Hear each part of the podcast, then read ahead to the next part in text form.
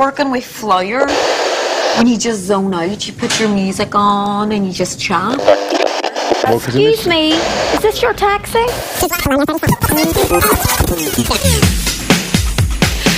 You can't mistake their anthology, a Girls Aloud commentary podcast from The Record Doctor. Whenever you're ready. Well, hello again, my friends and fellow Alouders. Welcome back to You Can't Mistake Their Anthology, the Girls Aloud commentary podcast from The Record Doctor. Adem is my name, and I'm, of course, your friendly host of this here podcast as we get ready to step into part two of two in our very special 20th anniversary episodes of the pod where I sit down with a selection of Girls Aloud superfans to talk about, well, a whole lot of history. Episode 11 dropped two days ago and saw me speaking with some of the girls' international fans, jet setting across Australia, France, Canada, and the US. But in part two, I'll be talking to the people who had the girls very close to home on a regular basis, fans based within the UK and Ireland. Today, I chat with a wonderful returning guest, Hannah Kelson, who you'll all remember from episode 10's mixtape episode. The truly lovely Nathan, who has one hell of a story involving the 10 tour and the birth of his baby daughter. Superfan Joe Lawrence, the fantastic Josh, the fabulous Danny Lucas, the quite shy but passionate Pastel Pixels, and Dublin's delightful Marky Doyle. Now, I've got to also add that although I haven't included this section in the episode, I'd just like to publicly shout out Marky and thank him for his incredible generosity, as he actually purchased an extra copy of the Girls' Sound of the Underground 7 inch vinyl single for me as a thank you for inviting him onto the pod. Now, a copy ended up coming my way for Christmas before Marky got to send it out to me, thank goodness. But that also means that there's a spare copy potentially back on the market, folks. But I, I just want to say thank you to him for thinking of me and being so wonderfully kind because I was really just truly taken aback by it and very chuffed. So thank you again, Marky. But I also wanted to mention it because if you listening still haven't gotten yourself a copy of the 7 inch, maybe you should hit Marky up and make him an offer that he cannot refuse. anyway, before we do get into episode 12, I did mention this in the last episode, but if you are one of the people I didn't get to reschedule time with to record for these episodes, please know that I will be in touch to invite you onto the 10 tour anniversary episode dropping in March. So please keep an eye out and accept my deepest apologies for not being able to squeeze you in for these episodes. Oh, actually, that also reminds me, I forgot to mention this in the last episode. I would also like to mention that I'm extending my competition from episode 10 out by an extra month, and the winner will be announced on the Tangled Up and All Out of Control episodes, which will both be dropping on February the 6th. If you have no idea what I'm talking about, then I suggest you go back to episode 10 because that's where you'll find the questions I want you to answer in order to enter said competition. and look, just finally, I'm saying look a lot at the moment, but just finally, if you'd like to get in touch with me on the socials, I'm at Aloud Podcast, or one word, on both Twitter and Instagram. You can also find me, my Mixcloud radio show, The Record Doctor, and my 567 other podcasts by visiting www.therecorddoctor.com. I'd also like to send a big shout out to all of the Dannii and Kylie Minogue fans who listen to the This Is Disco podcast that I co host with the gorgeous Eliza Day, who also listen to this podcast. Hello, thank you for listening. Anyway, again, www.therecorddoctor.com. But speaking of my Mixcloud radio show, a couple of weeks back on it, I hosted a two and a half hour extravaganza the Girls Aloud 20 Anniversary Tour Dream setlist, complete with crowd sound effects and my very own near 10 minute extended version of Every Now and Then. You can listen to that episode on the Record Doctors Mixcloud anytime you like by visiting mixcloud.com forward slash the Record Doctor and hitting play on episode 281. That's episode 281. You can also download the Mixcloud app onto any smartphone and listen that way as well. Also, keep an eye on the Aloud Podcast socials because I don't know if you guys remember years ago for the, the 13th and then the 15th anniversary, there was a fan leak album that came out, or fan leak albums rather, that had Fling My Soul Overboard and some demos that had never been released before.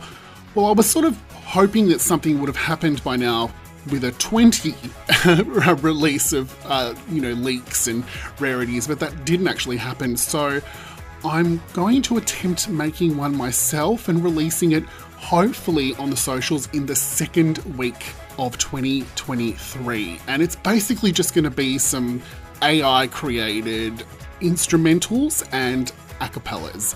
So if that's your thing, again, at Aloud Podcast on Instagram and Twitter. But without further ado, here it is, the final installment in this all important 20th anniversary, fanniversary special of You Can't Mistake Their Anthology, celebrating 20 years of the greatest pop group of all time, Girls Aloud. It is my absolute pleasure to welcome back onto You Can't Mistake Their Anthology the wonderful Hannah. Hello, darling. How are you going? Hello, I'm good. It's nice to be back. It's very, very lovely to have you back. It was so much fun chatting to you on the last episode, and I wanted to have you back on so that we could chat a bit more about your love for the girls for this 20th anniversary episode. Let's not beat around the bush. Tell me, first of all, what your favourite single from Girls Aloud is. Uh, it, it, it changes, but I think I've always got a lot of love for Sexy No No No. It's a bit of an underrated single. Right, I yes. think just the whole Tangled Up era is just my favourite. I think that's just one of those that just always gets me going. I just I just love it. It just puts me in a good mood. Mm-hmm. Um, and then obviously Sound of the Underground is just iconic and it's where everything started. yes. Call the shots, amazing. Mhm. Um, and Untouchable as well, but obviously the album version. I think they're probably Right. my favorite. Yes, yes. Oh, amazing, amazing tracks. So, obviously, Tangled Up, would you say is your favourite album? Yeah, yeah, absolutely. Yeah, yeah, mine too. Mine too. There's just no skips on it. No, It's just bops from beginning to end. I completely agree. And it's an album that's really, really stood the test of time as well. And it's pretty good when the only bad thing that you can say about the album is that the regular artwork for it was terrible. Yeah, that fan edition cover was so so good and i'm so happy that i got that version of the album because Yeah. it's immediately what i think of i guess we were lucky it was good at least that we had that um do you remember the the purple car that was driving around the girls aloud tangled up car no, I think because I, I was still quite young at the time, so I didn't see that right stuff. right well so you started i guess like a lot of the uk fans that i've spoken to a fan from the beginning Yeah, Yeah. yeah, yeah. I watched Popstars The Rivals, but yeah, I was six then. So yeah, I was growing up with them. Yeah, it's it's interesting. I spoke about this, I guess, in the last episode. What it's like when you grow up with an artist at that age, like the connection that I have with Madonna, growing up Yeah. with her literally from a child into teenage years and everything. It's it's a special bond that I don't think people that had that didn't have that as a child can ever understand. No, absolutely. I think that's why it's so nice having people in the fan base that get it because, like you said, if you're not, if you haven't experienced that, you don't, you don't fully get it. It's just nice to have people that are like, yeah, I understand what you mean. It's just, it's like just have. It sounds really cheesy, but it's like when you have a friend that you've known since you were little. It's just kind of that constant in your life. Right, right. Yeah, it's just something that has always been a big part of your life. So yeah, I completely get that because it's the same for me as it was for you with Madonna. Yeah, definitely. So we talked about the Tangled Up era era very quickly. Do you reckon that's your favourite tour too? Yeah, hundred percent. That entrance will never get beaten ever. Oh yes! Wow, uh, that entrance is one of the greatest entrances on a tour of all time. I still get goosebumps every time I watch that tour, and that just the way they float in. It's just like oh, it's magical. Just like there was no words, but when I was sat there watching it live, it's like it just completely took my breath away. And yeah, it's just one of those things that will always stay with me. Oh, oh, yeah, definitely it would. I mean, I can't even oh. Imagine how magical that would have been because like I've only seen it on a TV screen and it was magical and breathtaking watching it on that. I can't even imagine what it would have been like seeing it live in the flesh. Special. Just listen to Sexy No No No though when you hear that bit in the background. Even that is enough to just give me goosebumps. They looked so beautiful floating around in the air too. It was just like, oh, the styling for that era was something else, I think. Yeah, it was so good. next next level. When Out of Control came along and the Brit finally happened, as a fan in the UK, how did that make how was that for you? Oh, that was incredible. I remember phoning up and voting and just watching it and just hoping and praying that they would get it because it had been a long time coming. And it was just nice that we as fans had a bit of control over it because it was a fan voted award.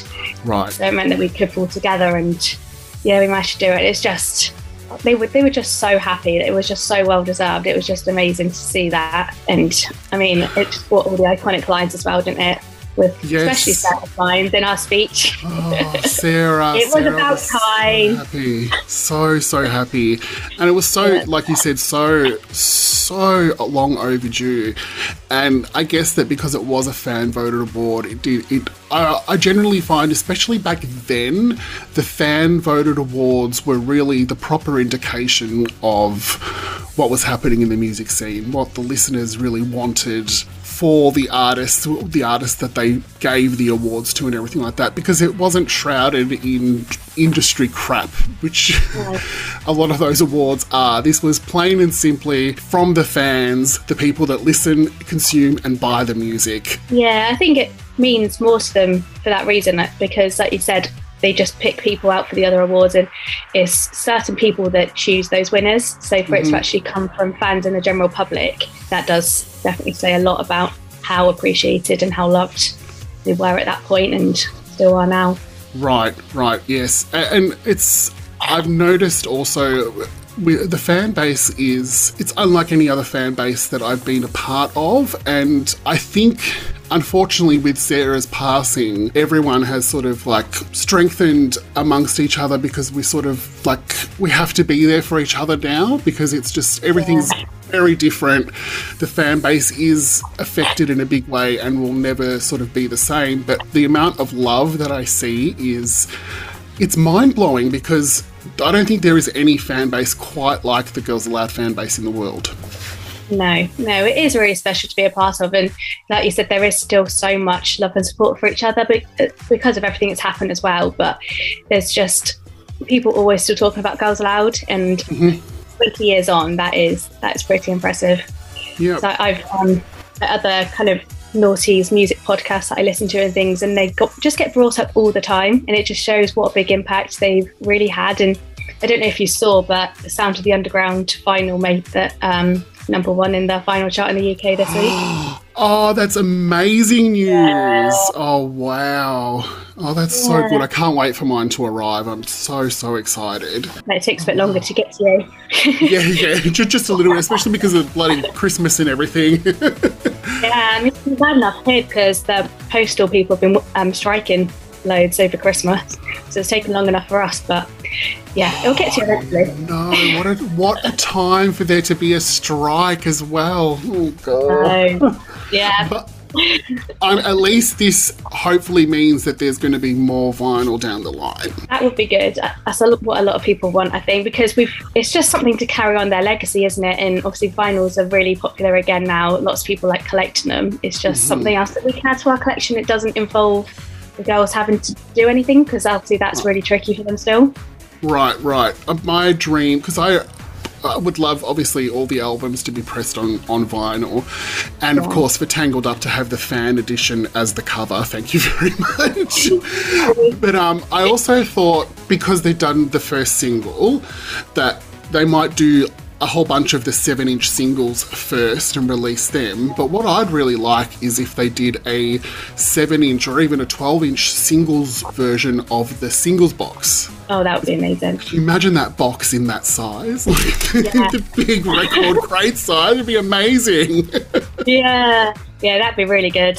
Yeah, it's just it's just nice to have these things still. It's still a good thing to be able to collect all of these bits and yeah, it just it's just something special, isn't it? Just having your collection. So we'll see Totally. what happens. And look, hearing that it's gone number one definitely fills me with hope that there will definitely be more down the line because it's all going to a good cause as well as strengthening the legacy and we've got them on digital we've got them on cd now we're pressing them on vinyl and it's just history in the making i think so fingers crossed this time next year we're talking about lots more vinyls that have arrived That'd be good. And we need everything else on streaming as well, please. Yes, yes. Something that's come up in conversation with other people that I've spoken to for this episode is that the bonus tracks on The Sound of Girls Aloud are available for streaming in Canada, In Canada, why not here? not in the UK, which No. you think would be the first place. Definitely not here in Australia. No. It's really, really strange. Yeah. Yeah, it'd be good to have them because I know obviously we've all got copies of them, but I don't have a CD player now. I listen to most of my- my music through streaming, so it's just Right. nice to be able to have it all on there as well. Yeah, yeah. Well, you get in the car now, especially with the newer cars, and there's no CD slot or anything, so No. you just connect up, it connects to Spotify straight away. And unfortunately, if I want to listen to Singapore or Money, I have to go onto my iPod part of my phone and play them off that. So, yeah, Yeah. hopefully we get more of the stuff that isn't there on streaming. Obviously, th- this episode's coming out on Christmas Day, and Yeah. one of my I guess when people because people obviously talk about Mariah being the queen of Christmas and you know she totally is but this album the chemistry Christmas disc album is my Mariah Christmas album. Every year it's the it's the one I think of when Christmas comes along and it's the one that I automatically start listening to as soon as December kicks in. What are some of your favorite moments from that incredible incredible disc I, th- I just love that they've got their own original songs on there. I think um, that Not Tonight Santa is probably my favourite of those. Um, but yeah, I, I've been listening to it loads this month as well. It's one of those I always get out when we get into December. And it's just such a feel good Christmassy Really album, is. isn't it? It's just, I just love it. It's just classic Girls Aloud. It's a bit of cheese, just gets you in the Christmas mood. yeah Yeah, it's, tongue yeah, in it's just one of cheek, a little bit cheeky, and yeah, yeah, it just sums up them and their music. It just fits in perfectly with everything else that they've done. And I just wish that they'd release one of those instead of See the Day. Oh, tell me about it. I mean, it just would have made a lot more sense to release one of the Christmas originals for the Christmas number one. Yeah. Any, anyway, we, I've talked about the Christmas number one, sort of uh, the history of it with people off the podcast and how. Oh no, it was actually for an upcoming episode of uh, This Is Disco, which will have already been released when this comes out. But we were talking about how a lot of the Christmas number ones lyrically have no connection to Christmas whatsoever, but they just have a few little bells thrown over the top of it, which is Yeah. what they did with See the Day, and they gave it a Christmassy video. But it just would have made a lot more sense to have one of those superior originals as the Christmas number one single. Well, what can we do? Unfortunately, we can't turn back time or. This feels like a bit of a missed opportunity, but we've got all the songs there to listen to, so we'll, we'll, we'll just take those. Definitely, definitely. Well, speaking of all their output and their incredible years when they were active, do you have some particularly favourite or fond moments being a fan for yourself that you'd like to talk about? And we've talked about the Tangled Up tour. I think that's always the big, big standout moment for me. But um, I, I just think because of me being young as well, it's some of my earliest memories. I can remember really clearly when Sound of Underground came out, going to the shop and going and buying a single, and that must have been one of the first singles I'd gone and bought myself. And um, just remembering trying to choose which version because there were two different CDs, I think, choosing which one I wanted to get with my pocket money. And um, my parents still remember as well because I got the one with the um, Stay Another Day instrumental version. Right. And I made my own little song to it. But oh my god. hey, we all used to do things like that with the instrumentals. Yeah. Absolutely. yeah, it didn't launch my singing career, but it's a it's a family memory. Should bring it out again one Christmas. Uh, yeah, love that. oh yeah, my just, god. it's just I just miss those early days, just being going and buying the the singles. It's just amazing. Those stick in my mind so much, Mm-hmm. and they obviously shows what a big impact it was that they were part of my life, and Yeah. I could buy them. And it was just a special moment to be able to go out and buy them and have them in my collection. Just those things that are important to you. Just music's so powerful, wasn't it? Really, really is. Really, is. And it's a testament to how powerful Girls Aloud still are all these years on, as you said. Like, we're 20 years on, we're still talking about them Yeah. with as much importance as we were 10 years ago, 15, 20 years ago. So, oh, if you have any other memories or something that you'd love to talk about, I'm still I'm still annoyed as well. It's not a memory because it didn't happen, but Tangled Up Tour talked about it so many times. And then there was a concert that they an outdoor one that they were supposed to do near me, and I live pretty much in the middle of nowhere, and this was about ten minutes from my house. oh, wow. And the promoters went bust, didn't they? And they got cancelled. And I only realised recently when I looked it up again, I was like, that was the Tangled Up tour. I could have seen that again. That's what I mean. no. Fuming. Oh, I didn't know about that too. It's, that's interesting. Hey, yes. Wow. Oh my god. I don't. I don't think they all got cancelled, but I think there was a selection of them, and it wasn't anything to do with the girls. It was to do with the promoters going Promoters. think. Oh my Yeah, god. yeah, God, you'd hate to be one of those people that like traveled like I did for 10 and stuff and then have it. I don't know how long uh, before it was. I don't. It wasn't like just before it happened, but yeah, frustrating. Hell. But yeah, it's just all of the, all of the other tours. I'm just lucky that I got to go to all of them. I didn't go to the Greatest Hits tour, but I did go to a summer show because I was on holiday when the main tour was on.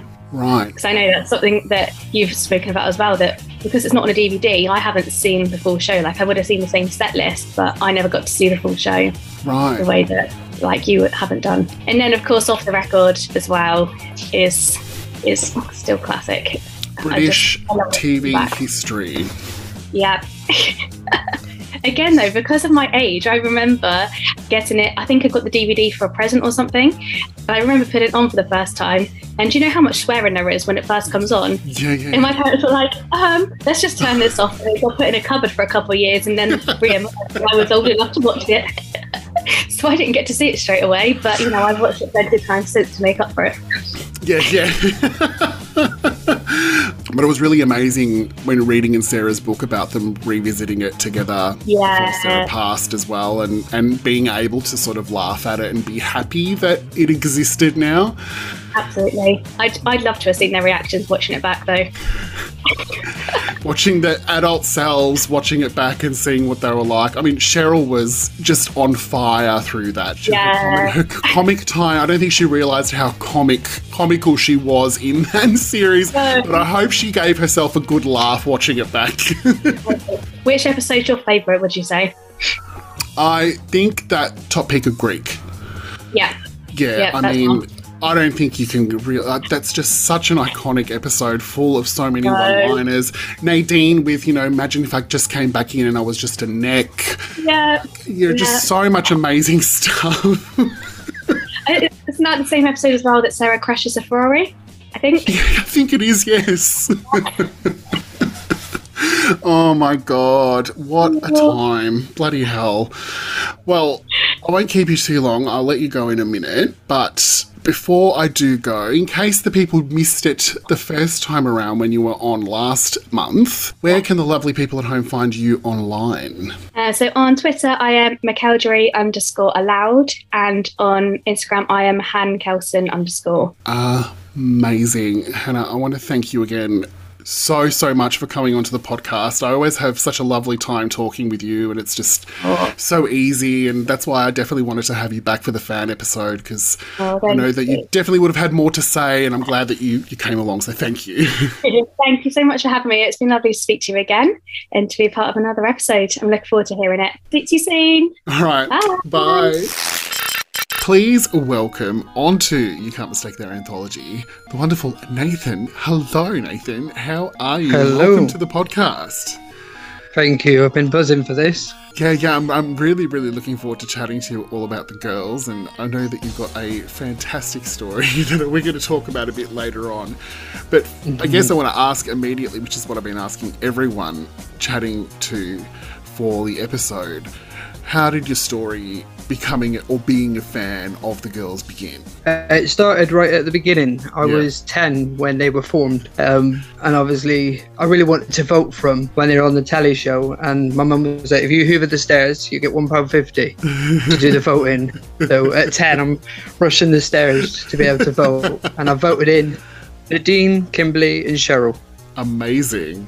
Yeah. Wow. So from the beginning, well, Yeah. From the beginning to the most recent end of the story, which is the 10 tour. Now, you have a fantastic story regarding that tour. Please, please uh, talk, my, talk to my listeners and tell us all about what you went through. well, we all thought a reunion was coming, but we were like, would it, would it not? Um, and obviously, my wife found out she was pregnant with my daughter, and her due date was March the 8th, I believe. And obviously, I saw him in London on March the 3rd. And I was like, I have to see him. I have to see him. And everybody was like, What about your daughter? I was like, Don't worry about it.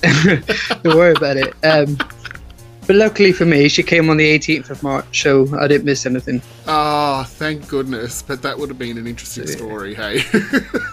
Yeah. Traveling like 500 miles to see girls now when my wife's heavily pregnant. you are quite a big fan then, and I'm Yeah. assuming that you've seen them live quite a few times. Yeah. Yeah, I saw them twice. Yeah. Right. So of I guess of the two the two tours that you saw and Mm. also of the ones that you've seen on the DVDs, which one do you think is your favorite?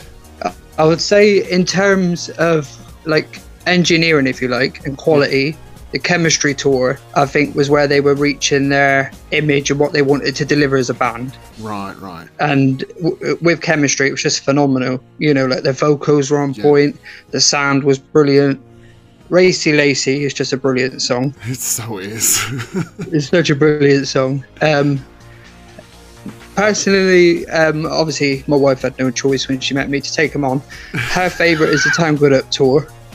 Because Uh-huh. she says Nicola really shines in that, you know, so she likes to see Nicola shine because she always did the hard press in the UK. yes, yes. Um, and yeah, 10 tour will obviously mean so much now because of Sarah's passing. Of course. Of course. It's, So yeah, it's definitely ten's definitely my favorite simply for sentimental reasons in the fact that it was the Yeah. only tour that I got to actually see yeah, for real. Yeah, but oh my god, the chemistry tour is such an amazing tour because it's the first time that you see them on one of those tours where they're like they're really finally 100% comfortable with the fact that they are pop stars and this is what they Yeah. do for a living.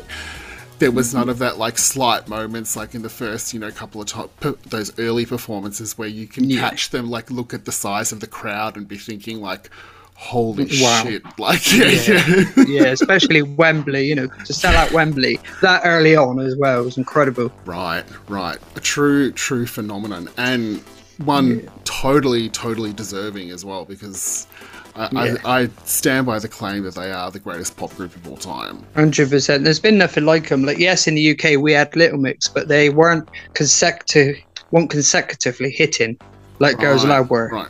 Yeah. You know, it was like three number ones, and then they did more tours than they did anything else, and I think that's what made them their money.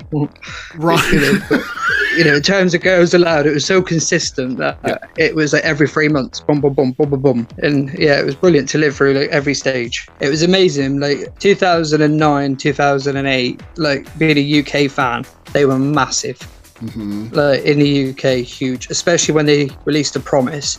Everybody was a bit like, "Oh right, okay, these are really good, you know. Um, and I think what helped that was Cheryl getting the X Factor job, you know, because Ah, then right. that publicity went right behind the band, it went behind her, and then they got bigger and bigger, and then that led to the Brit Awards. And in my opinion, the Brit Awards is the best performance of their career. Such a phenomenal performance. Yeah, absolutely incredible. and such a huge pinnacle and high point of the career that really was like you Yeah. said it was the the peak of popularity and acclaim and everything that they'd worked so hard for had finally Yeah. come to fruition which really did explain why then the break happened because mm. they'd reached they'd finally gotten the Brit and it was time to work on other things for a while Definitely, it was incredible. To be fair, with uh, what uh, 10 tour date did you see? I did the third of March. Right, right. Yes, I think that was that was the one that I was at because I got Yeah. in a couple of days before. No, I got in the day before, and then the, like the next night. Yeah, yeah. I travelled that morning. Yeah, I travelled that morning because I live down south of the UK, and obviously London is central. So I, I went up to London that morning, booked the hotel, literally got changed, went to the arena. But that's another story in itself. oh, so yeah. Because my female best mate offered to go with me, and uh, she was like, "Oh, I think I should wear heels." I was like, "No, no, no, no, wear trainers." I said, "I don't think Right. it'd be seated." I said because you know it's, it's, it's a celebration sort of thing. Nobody's gonna be sat down. So luckily, like, I got in quite early, and I was literally two rows away from the catwalk. But she decided to wear heels. So by the time they got to come Oh, on no. stage, she was like, "No, I can't do it," and I had to leave my spot. And be further at the back. Yeah. So that I'm still not forgiven. Definitely. My best memory from 10 Tour is Sarah's solo in a Whole Lotta History. You know, when she was walking down that catwalk on her own and the other four were sat on the stairs, Mm-hmm. that moment, you know, I'll hold on now forever. But that's always been my special moment because I'm just like, look at her. Right, you know. right. Oh, So yeah, Our beautiful. Sarah. It's so. I had a friend over today who became a Girls Aloud fan with us through sort of through the chemistry era because that was when she started really paying attention when, from what we were listening to. And then she became a fan. We were here today talking, and she was just like, "It's just doesn't feel real still at all." She's like, "I just can't quite believe." That she's gone. It's just so Mm. Yeah. fucking strange. it's just so cruel as well because, you know, she was so lovely and she always seemed to get the hard end of everything, didn't she? Right. you know, like in terms of the negative press and was she the strongest? And in my opinion, I think her vocal carried Girls Aloud with Nadine. Right, I love her vocal. Her vocal? Yeah. has always been incredible. And Yeah, yeah, the, I think the treatment, especially around Big Brother, Celebrity Big Brother Mm. time, that was just awful and just, oh, that was hard, press that was hard to watch and hard to see. And like, it made me look at people that were in the house with her who were being horrible or manipulative. It made me look at them completely differently as well and changed perceptions of a lot of people. Like she was just treated very, very horribly. yeah, hundred percent. I mean, I'm I- I'm gutted that she did it to be honest because she had the credibility not to go in a show like that. It, it, but at the end of the day, she did win it. Yes, she did, and she fucking deserved it. I think after Exactly. everything she was Yeah. put through. Uh, Hundred percent. I think my phone bill was a bit high that month, but never mind. You know. Oh my god, I bet it would have been. That's probably the hard because I watched. I, I used to watch Big Brother and Celebrity Brother uh, from here in Australia all the time, and I think that season was the very hardest to watch, just yeah, because it's so nasty. it was so so nasty and not fun at all and felt didn't feel like the big brother that like I'd fallen in love with but from Yeah. that to a much much lighter note let's talk about the music or directly the singles do you have a favorite single My favourite singles, Biology, ah same without a doubt. same Yeah, without a Yeah. doubt. I've literally written it down. I, I did my notes.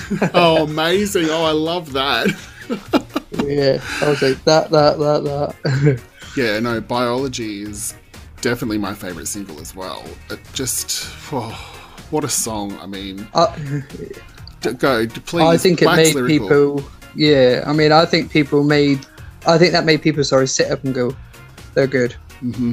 You know what I mean? It was that moment where you're like, actually, because obviously Love Machine was the first one that sort of made us go, whoa. But then biology was like, yes, you know, completely next level Yeah. with biology. Yeah. And something that's come up a lot with people that I've spoken with is biology, chemistry era, and the video as well, which Yeah. is just, I mean, I mean, yes, but so hilarious in the sense that, like, it carried on that tradition of, you know, a slightly cheaper music video, Yeah.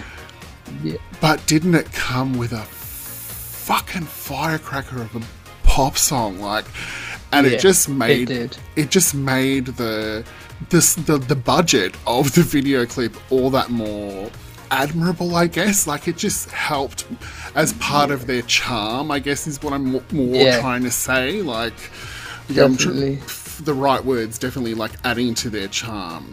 I saw the photos of yeah. your collection. My God, that was know. incredible. It's literally my baby. I'm not gonna lie, it's my baby. It's in my bedroom in front of me, and I'm like, oh. every morning, yeah, I'm like, that's mine.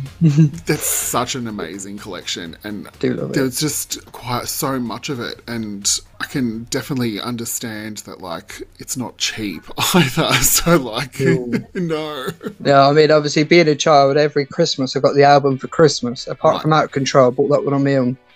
And then like, every three months I'd be like, "Oh, Girls Aloud's new songs out, pocket money," you know. And over here it was one ninety nine for a single. right, right, So obviously you get five pound pocket money, for example, and two pound would be a song sorted because you got like three songs for two pounds. right. You know, so- Yep, yep, yep. Yeah, that was perfect as a kid. But it went so ah. fast as well. Like, I was only 10 when they got together, and I was, what, 17 when they took the break, Yeah, yeah. and then 20, obviously, when they reunited. So, yeah, it was literally full wham Right. For me You literally grew up with with. Girls Aloud through like Yeah, the most literally. crucial early stages of life. How Yeah, crazy is literally. that? Yeah. They were just like role models to me because like, I didn't have a father figure. Um, so I had my mum, grandma, and auntie raise me. So like, having Girls Aloud as a, as a young man was like, look what they've done, that's amazing. Like, I just love that it was women achieving. Right, right. Strong women. Yeah, and I'm still like at my wife now. My wife's very strong-minded, and I'm like, go for it, go for it. You know, Yeah, yeah. I'm always like, I love it. I just love female and independence. If you like, I, I think it's brilliant. Right, right. And God, they were fierce and all about that. Yeah, they were, especially Cheryl. I mean, potty Oh. mouth, wasn't she? God bless her. Especially that row with Charlotte Church. Uh, oh, there were so many good rows. I just Yeah. Oh, look, speaking of Cheryl and going into the solo world, do have you fo- you've paid obviously a lot of attention to the solo side of things as well? Yeah, she was huge here, huge. Yeah, yeah. Who's your favourite? Do you think? My favourite band member is Kimberley. Kimberley, nice, nice. Always has been. Yeah, very. I can look after you. That, that sort of thing. On to their solo careers. Whose music have you liked the most? Nicola's. Nicola's, right. Cinderella's Eyes is Yeah. just such a great album. Yeah, phenomenal. So good. And- Definitely. Like, yeah, because I had cancer five years ago.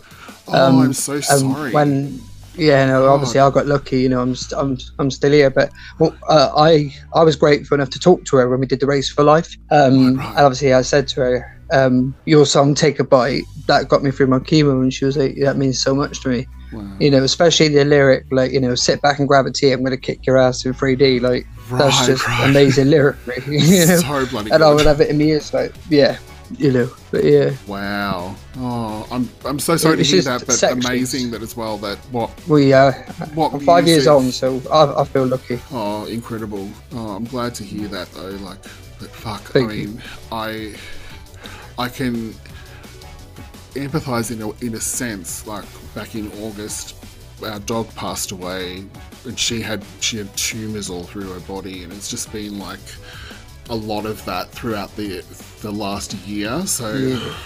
It's just, it's just devastating. It is. Just dev- I mean, I've got two pups. Mine are only two, and I can't imagine it. You know, Oh, she was Can imagine 15 and she'd lived like a really long, good, happy life. We we gave her an amazing Yeah. life. But um, like eight months earlier, she was completely fine, clean bill of health. yeah, it's crazy, And then isn't just it? Just like that, Yeah. just. But anyway, we're not here to talk about the dogs and all the bad stuff. Yeah, Uh, yeah. let's Yeah, go Exactly. Back to the music, particularly the albums. What is your favorite album? Well, because I knew I was obviously going to talk to you this week, I decided to listen to their collection on my phone. Right. Um, and I think one album that's underrated, in my opinion, is What Would the Neighbours Say? Aha! No one has said that either, so you are very right in Yeah. calling it underrated because it is very underrated. Great. Great all their album. vocals on it sound lovely, the harmonies, and obviously they all writ, I think, a track each on that album, didn't they? Right. Um, and Nicola, I think, is it I Say a Prayer for You? Yes. Yeah, her her her vocal in that, beautiful. So Absolutely gorgeous. beautiful. Great, great ballad. Great album. In terms of their overall song, non-single track, what's your favourite? Every now and then, I'd say, there's got to be a, a really good, should have been single. Yes, I completely Um, agree. and Rolling Back the Rivers Ah. is lovely for me. Yeah. Love that track too. It's funny because you said Biology is your favourite single, which is mine, and Every Now and Then is your favourite song, which is also mine. That song, Yeah. fucking hell, I could talk about it for hours, and I'm sure Yeah, when I I get do to the it. 10 episode, I will talk about it for hours. Definitely, but but it needs to be talked about. You know, they left us with "Beautiful Because You Love Me." I mean, come on. Right. Oh my god. I, so this has come up in every chat, whether I've brought it up or the person I'm chatting to has brought it up. At some point in the discussion, unfortunately, we have to talk about Beautiful Because You Love Me. It's just a tragedy. I mean, the music video was nice. Don't get me wrong, but the song, nah. yeah. Yeah, it was. I mean, they they had on the metro sat right there, didn't they? On the metro, right there in front of them, and we only got that live on the tour. Right. And another thing that's come up, which I think I brought, probably brought up more, is that we could have had Every Now and Then instead of Call Me Maybe on the tour. Yes. Well, yeah. Why did they do that? Yeah. I understand, like, to sort of keep up with the tradition of like where they would do covers on their show in their shows.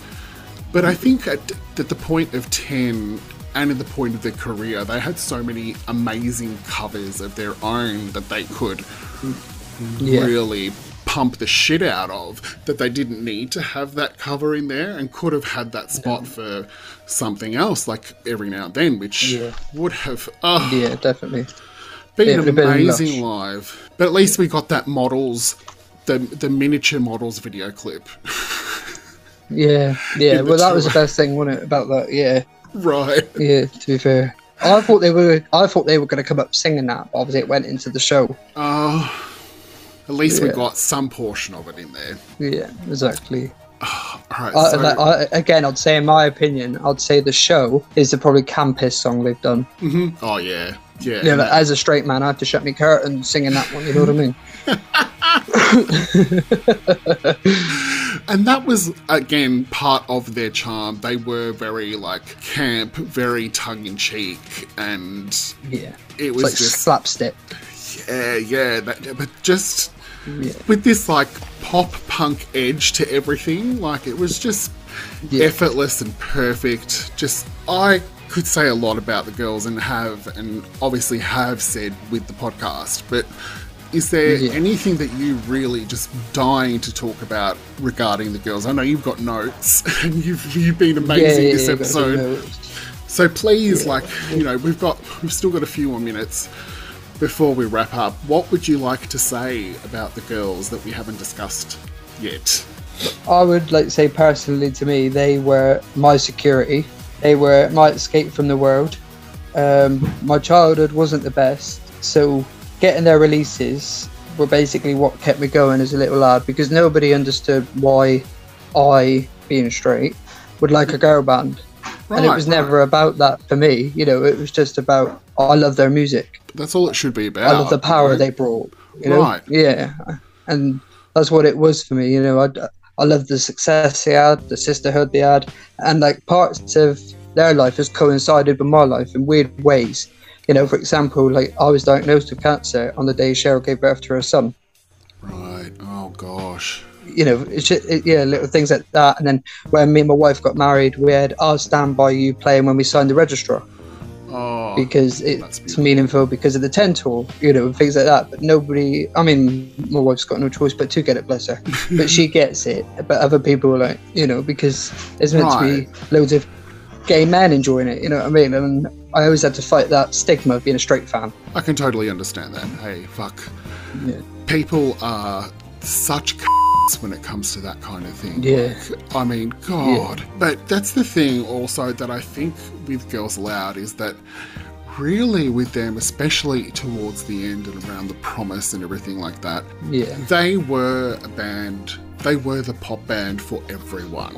yeah, they were. They really, really were. But uh, uh, again, there's one thing that I'll never forgive is that when they took their break, they promised us three more albums and we didn't get them. I, I. I very devastating and I think about that in the sense that when we got something new and every now and then I was like this is exactly what I expected Girls Aloud to sound like Yeah, after a bit of a break and coming Yeah. back. This is exactly Yeah, what I needed, what I wanted. It's pushing Yeah. the envelope just like they used to. And still, both tracks fucking fresh today as they were when they were released. definitely. 10 Really years ago, tune. for God's sakes. Like, It's crazy. I mean, my daughter's going to be obviously 10 in March, and Right. it's mad because like her whole life has been that 10 years they've not been together, and it's it's just crazy. Because obviously she was born the 18th of March, they split up on the 20th, God, and it, so it was just one of those moments. Yeah, it's all coincides. Yeah, and obviously in that moment I was like, right, that's finished. Now I'm a dad. You, you know, you know. They've ended it. I've got to end it. If that makes sense. Yeah, Being yeah, obsessed with them. Right, you know. right. But there's like that pulling effect from a minute. You know, it's like a pulling effect Yeah, mm, you know, because obviously I went to the Tangled Up tour in 2008, which they were just obviously reaching their peak then, and then 10. So to like see how much they had all grown individually by the time they did 10, like Nicola's vocal on the 10 tour was out of this world, and and she was always underrated. Purely because she was ginger. You know, I've got a 16 year old stepdaughter upstairs. I couldn't imagine her having to face what Nicola faced on that level, yeah. you know, being propelled, boom, Right, like that. right. They just, it, was. I think that's why our album is so stunning because it's so truthful and so this is it, you know. yes, yes. Right album. Definitely. I mean, Sticks and Stones is stunning, but Take a Bite is where you can hear the anger in her vocal. You know, yeah, yeah. She was too young for alcohol yet they thought she could cope. You know, with being told she's ugly over and over again. You know, and it is those kind of lyrics where you can sit there and go, God. Yet she still stuck it out. Still stuck out, and she should always be proud of that. To be fair, she has grown incredible over the years. But it was my wife that made me sit up and appreciate Nicola. She was like, "Look at her," and I was like, "Oh yeah, she's Nicola," and she was like, "No, look at her," you know. And then when I started looking at her, it was like, "Wow, she's a talent." So yeah, Before we wrap up, want to thank you for coming on the podcast, and I want to thank, Thank you for also. offering. Yeah, yeah, no, I want to thank you also for your support of the podcast. It has meant a lot, and it's meant a lot to me how much the podcast has meant to people. So, yeah, I'm just really, really happy to have been able to like offer a little bit of space on the podcast so you can tell a bit of your story and how you feel about the girls and yeah i appreciate it very much lovely. Thank you. yeah, no, sorry, I'll have it. No, obviously, thank you for doing the podcast. It's nice to have an outlet about what the band did for us in the UK, you know, and worldwide, obviously, with worldwide fans. And obviously, it would have been different, you know, if Sarah didn't pass. But now it's. I hope we get a final release. that's what i think i, I think that might happen if we don't Yeah. get the albums for the 20th i think we might get the singles first but I hope we get the albums mm. first. I want the albums. I don't want the singles. I mean, I want the singles. same. But like, I want the albums. Yeah, more. exactly. Thank you so much for doing this for all the fan base. It's been brilliant to listen to everybody collectively about what they've meant to all of us, Race for Life, and you know the impact their songs, their albums, their tours, all of it. It was just, it was just an amazing time in pop. Right, it really was. Well, thank you for coming onto the podcast. Quickly before we go, where can the lovely people listening find you online if they'd like to check in? I think it's at Nathan for Graham on Instagram. and that's the only one I do. No worries. Take care. Thank you. No, no worries. You too. All right. Thanks again. Bye bye. Bye bye. I would like to welcome massive superfan and huge supporter of the podcast onto You Can't Mistake Their Anthology, Marky Doyle. Hello, how are you going? I'm good. How are you? Yeah, really, really good. Thank you for coming on to the podcast to talk about the girls. Of course, of course. Thanks for having me on the podcast. I love it. And what uh, I love it when you do it Eliza Day as well. So like anything you do, like it's just amazing. So super fan across the board. Thank you very much. Well, it's a pleasure to have you on the pod. And I, I guess my first question to sort of start setting the tone is how did you get into the girls? What was your begin the beginning of your fan story? Day one pop stars. I set myself and a friend in school. Like we'd be watching pop stars, and like it's mad. Like at the time, like what the when you just had like your standard Nokia phone, and there was us texting each other every Saturday, going, "Have you been watching it? Who'd you like? Who'd you like?" And what the like, it's mad. All five girls that we liked are the ones that we that got into the group. Basically, it was amazing. And I remember, like, what at the time, like, what the, just when it came to the bottom two, when it was between Javine and Sarah, what the, we're like, oh my god, this is nail biting thing. Like, it's like, is it going to be Sarah or is it going to be Javine? And we were like, no, we like Sarah. And my friend was like, yeah, but Javine's the better singer. And it's like, yeah, but we have Nadine already, so it's fine. Like, we don't need to, what, to have two good singers. I've said this before with uh, friends of mine in the past that Girls Aloud would have been a very, very different pop group if Javine had made it and Sarah had not. and then it makes you wonder would have they lasted as long without Sarah as well though like that's the thing but I don't think Yeah. so either it I just, don't think so. it wouldn't have worked and with Javine being in the papers for all the wrong reasons well, that would have probably brought the group down as well so tell me, I guess, how what the girls mean to you and what some of your favorite memories are of being a fan of the girls or going to their shows or well what uh, I was like obviously you know like a fan from day one and followed like them through pop stars even the Irish pop stars like with Nadine as well. I did watch it back then as well and that was a big like oh my god like and then when she went to the English pop stars I was like oh hopefully she gets it like she's a good singer and she got through. But then what the I think like what the I was a big sucker for reality pop. Like I liked what the English pop stars before Girls to that form, Hear'Say and Liberty X. Mm-hmm. But then what the when they released No Good Advice, I was saying to my friend, I was like, I think we're onto something here. And she goes, watching me, and I said, I don't know, if something's just telling me there's something that's going to work with this. And she was like, Mark, you're such an idiot. And I was like, no, like I just feel like something's going to work here. Like, and I remember watching my friend, like, just tells you how much that she knew what I liked and what I didn't like.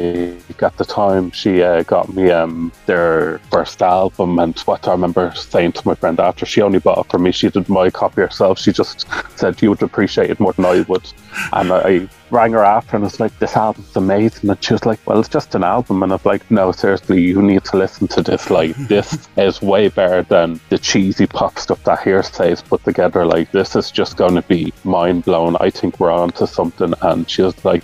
Okay, give it to me when you come back in school after the weekend. So gave it to her to listen to, and she was like, "I think you're onto something. I think like they're working with the right people here, and mm-hmm. it's just amazing. And then just following their career, even up to what when they went on their break, I was like, oh my god, they're on a break. They can't be on a break. Like they've just done so well, like and all that, like and being the sucker that I am, like what the, I was like, you know what. I'm gonna follow all their solo careers, I have all the solo albums and everything, but that tells you how much I'm invested in them. It's not just one particular singer, it's not just one member just saying, Oh, I like you and I don't like the rest. No, like I love all five girls and follow all their solo stuff, even like if they're on TV, like when Nicola was on Styled to Rock and Kimberley was on Strictly Come Dance, and I'd be watching it just for the solo part of the girls, you know, like that much.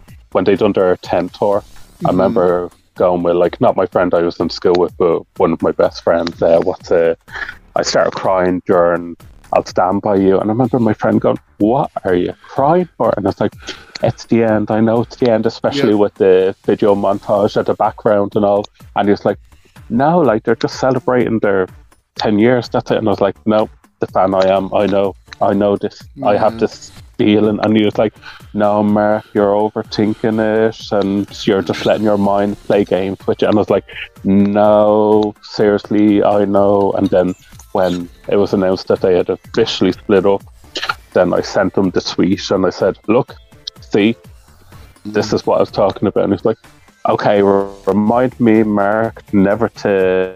Uh, underestimate you with like what to think that what to what to like you're wrong or anything. If you know these things, you know these things, and I was like, yeah, Yeah, there was definitely a feeling um, because I went to the first couple of London show. Well, the first couple of London shows, and then I had a feeling that I needed to be at the last show. And little did I know that 10 years after that, I would be so grateful for that feeling because it literally Yeah. was the last time that they would ever perform. I'm so, so glad that I put myself into like, you know, nearly 10 years of debt to go on that trip to the UK and go on those shows because I don't, th- that's priceless to me. Absolutely priceless. So, uh, there's one regret I have, which is like what's the but you can't live your life in regrets either. I wish that at the time with the 10 twirls, remember when tickets went on sale, they done them, they had meet and greet like VIP tickets, and I was like, ah, sure, like they'll come back in a few years' time, and what did I know? I can do the meet and greet then. Like, what's did this one? Like, I just want to enjoy with my friends and all, and I'm wishing back then I knew what I knew now, and I could have said, you know what, I'll buy the meet and greet, and then I could have met all five of them. Like I met Nadine at Pride, like Mardi Gras one year, mm-hmm. and that was very quick. But like I think it would have been nice to like meet all five and just be like, hey, right, right. it is what it is, unfortunately.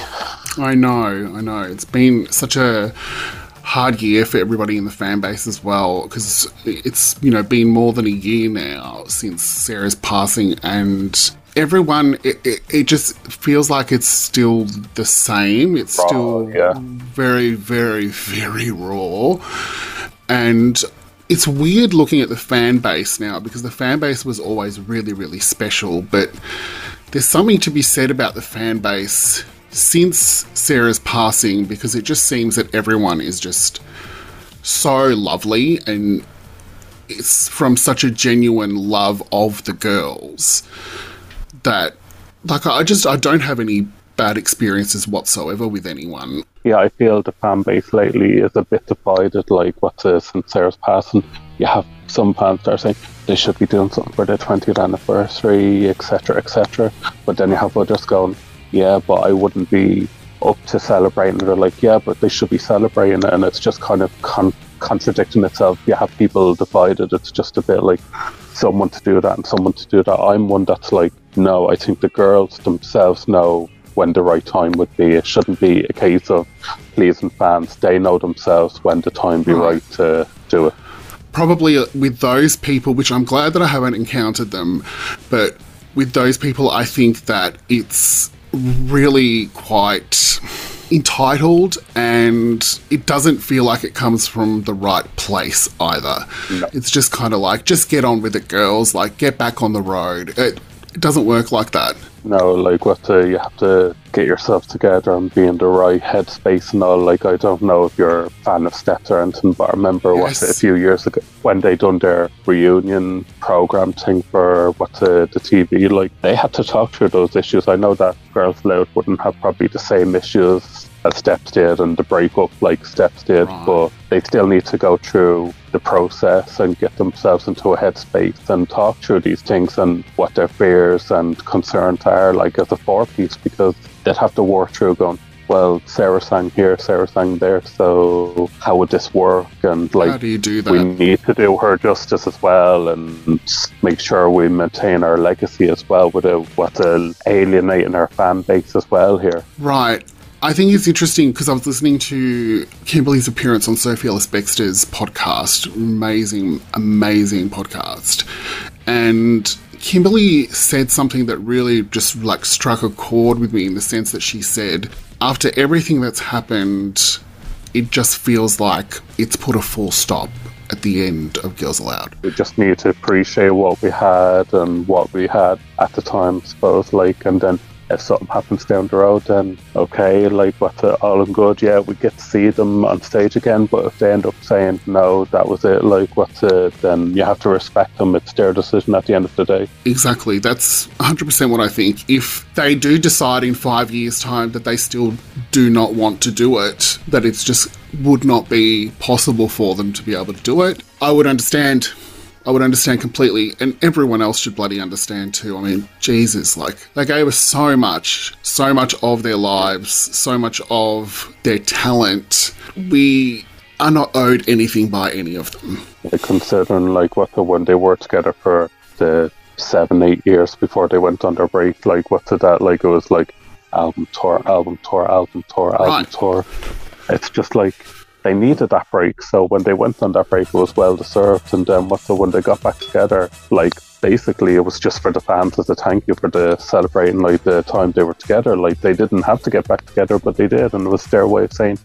Thanks, fans. Like, what we appreciate you, and what to what to here's the best of. Like, what to mm. some new songs there for you as well, and just what to we value everything. But we're going to give you one last big show here, and here you go. Right.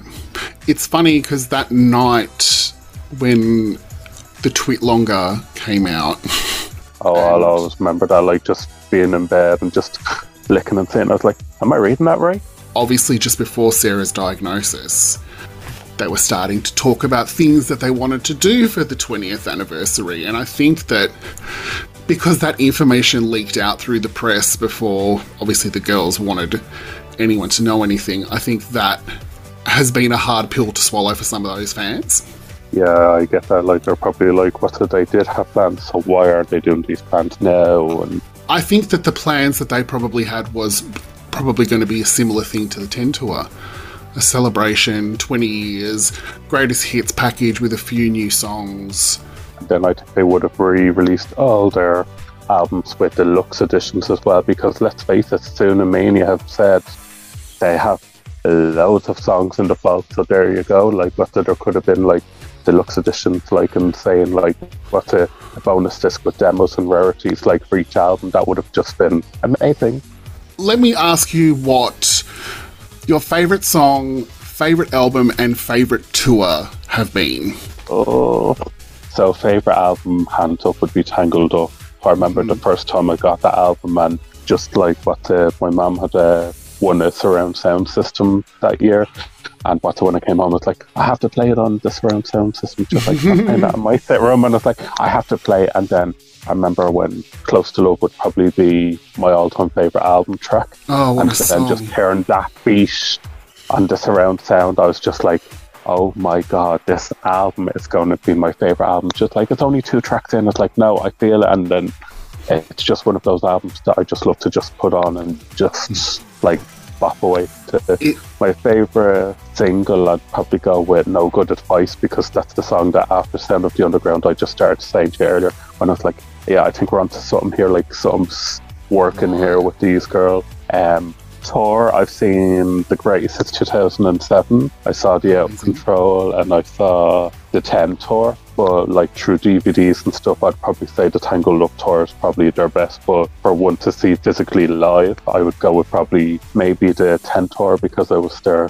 last one, so it's more sentimental value to it, more reason for it, you know? Yeah, definitely. Uh, My favourite tour is 10. I know that technically, maybe Out of Control is their best tour, but I was at the 10 tour. I have actual memories in that crowd, and there's was something just magical about being there. And oh, it was such a good, good show. I watched that DVD more times than I can count. And then when I did a 4K upscale of the DVD rip with this program that literally took like nearly a week to upscale the whole concert. And then I was playing that so much, but because it was such a huge file, it kept like shutting down my computer and like I still kept on watching it over and over again. It was just Oh, what a bloody tour. They all looked so hot. The costumes were incredible. The song choices were fantastic, bar Call Me Maybe, but I try not to talk about that or get too bitter about that. Uh, but yeah, I agree. Tangled Up is also my favourite album, and that's the next album episode that I'll be working on of the podcast too. So I'm really excited. It's going to be a good, good Can't one. I think. hear it either. Yes, yes. Oh my God. Well, I want to thank you so much for coming onto the podcast. Before I do let you go, please share with the lovely people listening where they can find you on the internet. So Instagram and Face. Hear me Instagram and Facebook. Well, Facebook it's Marky Doyle. Uh, Instagram and Twitter it'd be Marky and then tree tree tree oh Wonderful. Well, thank you again so much for coming onto the podcast. It's been an absolute blast to finally talk to you properly in person, so to speak. Thank you again so much. It's been an absolute pleasure. thank you so much. Yeah. Have a lovely day, and I will speak You to you online. Hopefully, Twitter hasn't died by the time I finish all my interviews. We can only pray. Thank you again, darling. I'll speak to you soon. Thank you. Take care. Bye bye. Please welcome now onto You Can't Mistake Their Anthology, the wonderful Joe Lawrence. Hello, Joe. How are you going? Hello, I'm okay. How you doing? Really, really good. Thank you for joining me on the podcast today. Really, really appreciate it to talk all things girls aloud. Yeah, that's all good. So, first up, I have to ask you where your story with the girls really began. Was it from the very beginning? Uh, it was, yes, uh, from uh, Popstars The Rivals. So all the way back in 2002. So Yes. uh, I was still um, a mere teenager. yeah, yeah. so definitely a throwback. Um, but yeah, but it was all, all, all the way back then. And following on from that um, for all their you know auditions and, and their TV shows as well. However, uh, I'm going to be a bit rogue here and say I honestly thought um, I wasn't necessarily gunning for them, but I honestly thought that the boys were going to snatch the Christmas number one rather than girls. Oh, really? Yes, it, I, I just had that. I just had that thought that uh, maybe it's that time where maybe obviously the whole boy band thing, you know, it's that whole kind of it, it, it's that uh, mindset. So I really thought they were going to clinch it, but when Girls Aloud got it, I thought, wow, yeah. So I was I was more shook that they actually got it. uh, I was actually quite quite pleased that they actually got it uh, in the end of it. Because obviously, you know, since Sandy Underground, you know, they they just been you know um, you know a big part of my kind of musical life, if you will. Right, right, absolutely. So, being with them from the start and being so close to places where they perform, I assume you've seen them live a number of times. Uh, a few times, yes, um, from their Tangled Up tour onwards. Um, So, um, so three tours uh, that I've yes, yes. Uh, incredible. Do you have any particular stories from the shows or seeing them around that you that really just stick out to you? Yeah, this is uh, when I said to you, obviously, got a bit of a non-story, but um, it was when I saw them at the uh, Tangled Up tour in Brighton. Uh, I thought I'd go to Brighton, which is on the south coast in the UK. Uh, lovely place. The train getting in to Brighton was uh, delayed uh, by an hour. Um, so we are all kind of waiting just r- randomly on the train. So I was like, I just want to get to um, to get to my hotel to check in. So obviously we're delayed by an hour. Um, so I was there, but while with time I got into Brighton, I was like, yep, I just want to march straight to the hotel.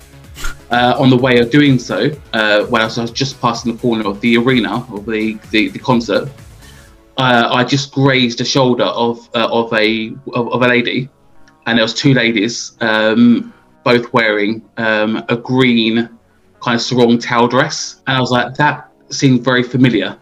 Uh, and on that tour, the five girls wore this kind of green sarong wrapped town dress as their kind of, you know, um, uh, you know, leisure, you know, you know, pre, you know, show, you know, just to lounging.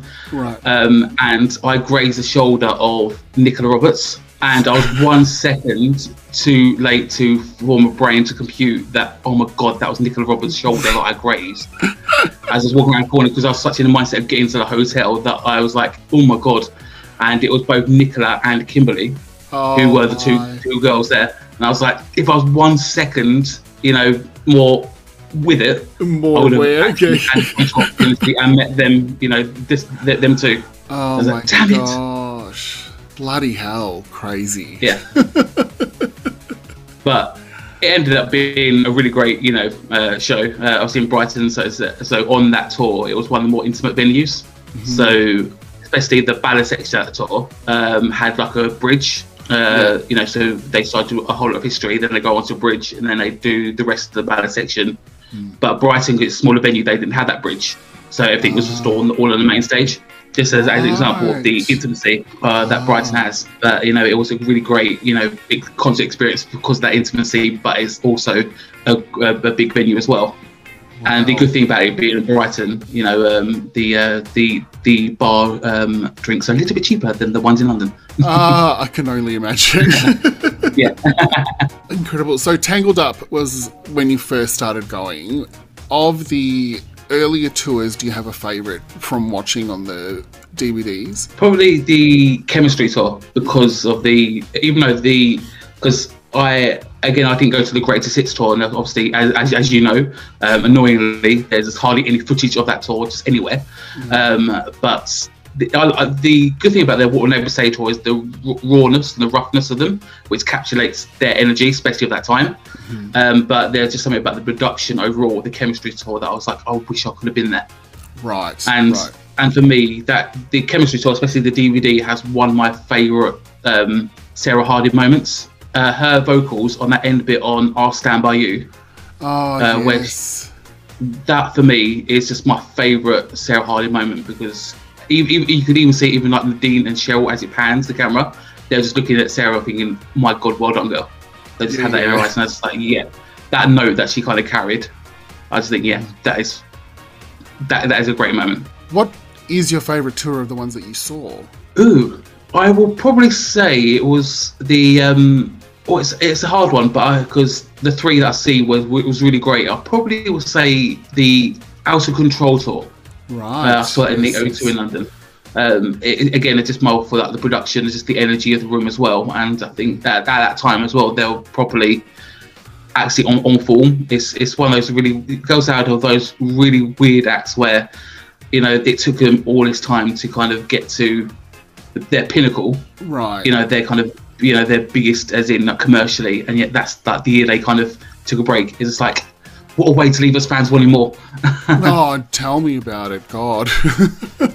so when the 10 tour and the 10 anniversary was announced, you would have been super, super excited. Uh, actually, when I think they were actually having a, because I work in uh, theatre, I think I was working in one of the theatres uh, of the day that their um, conference announcement for that right, 10 tour. Right. And that hotel conference was literally over the road from the theatre that I was working at. Oh my so gosh. Like, again, so near, but so far and even when uh, Sarah Harding done the Ghost tour, uh, yes. or the Ghost kind of musical, you know, uh, um, she only done the first few uh, performances. I was due to see him, her in Wimbledon, and that was one of the first, you know, performances where you know she bowed out of of, of, of the tour, and I was like, but it was, it was still a good show.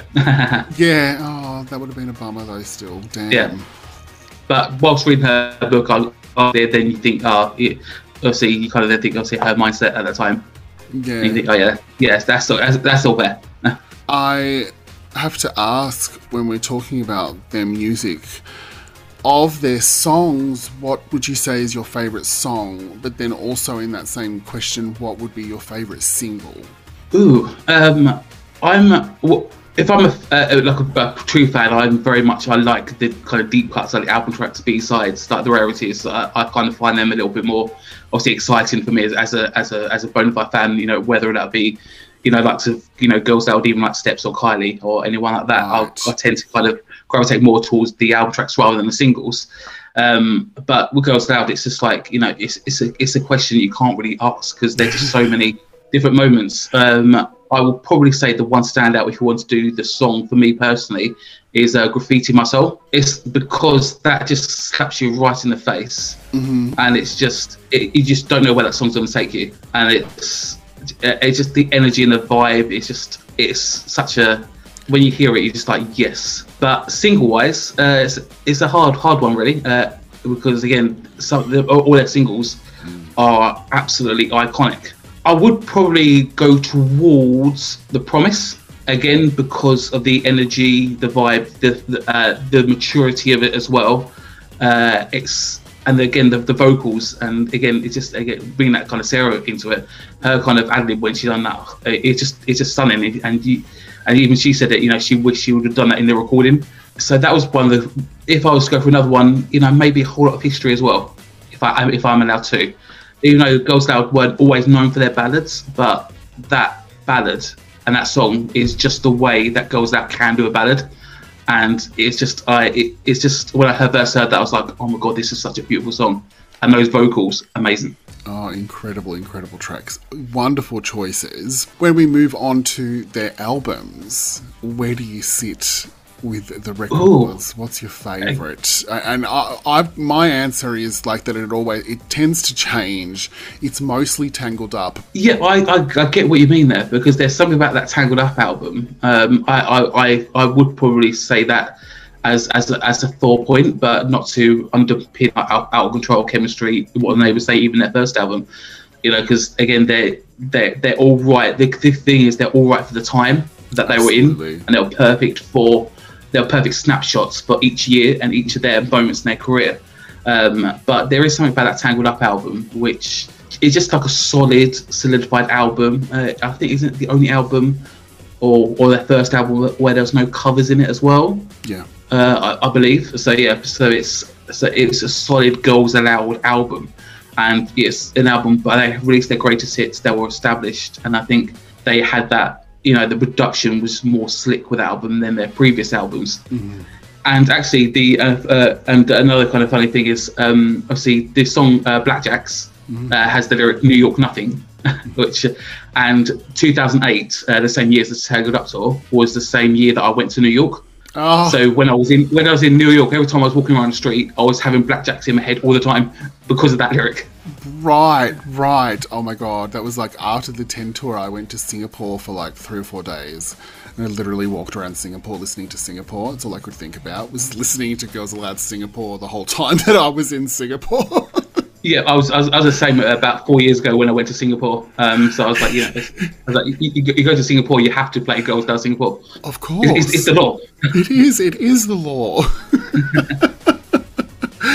Solo wise, did you really get into the solo elements of the girls? More the music side of it than anything uh, yeah. else. Um, uh, I, I, think, uh, especially with with obviously we've been a girl band and we've been a boy. Sometimes it is harder because again, especially because I would if I was if I was a female, or I would be very much very excited about the, the kind of um, Dainty Doll, you know, makeup that Nicola right. Roberts done. You know, that I think was a really great thing. Mm. Um, but obviously, you know, it's not really for me personally. Obviously, you know, however, their solo out, their solo adventures. Um, I, I did have followed all the albums, and for me, what the because she's my personal favorite vocalist of Girls Aloud, um, the Cinderella's Eyes. I just think it's an album that anybody needs to listen to.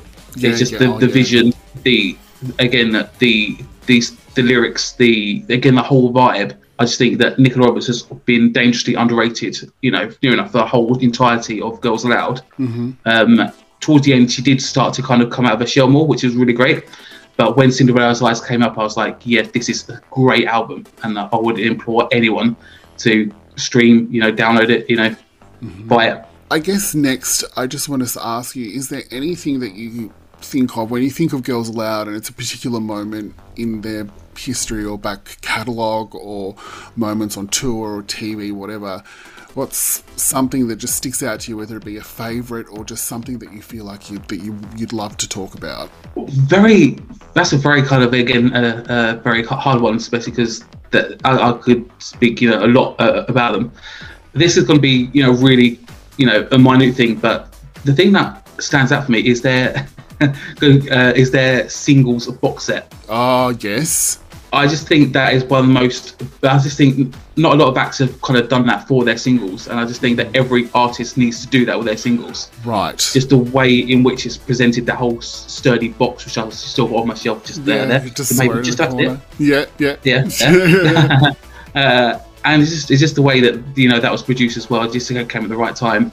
It just you know it's just it's, it's just something that again Girls Aloud always treated us fans very well with extra material, and not a lot of acts, suppose, have actually kind of done that. this is also an era where not many people were doing B sides still anymore in pop either. It was just pretty much like the single and the remix of the single and push that out.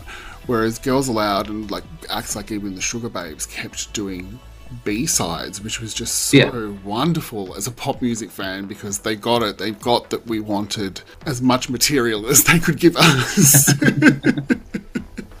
Listen, before I let you go, Joe, I just want to say thank you so much for coming on, but also for your support of the podcast. It really, really means a lot, and I, I get, I it's very overwhelming sometimes to see how people have resonated with it, and particularly the fan base have been very, very kind.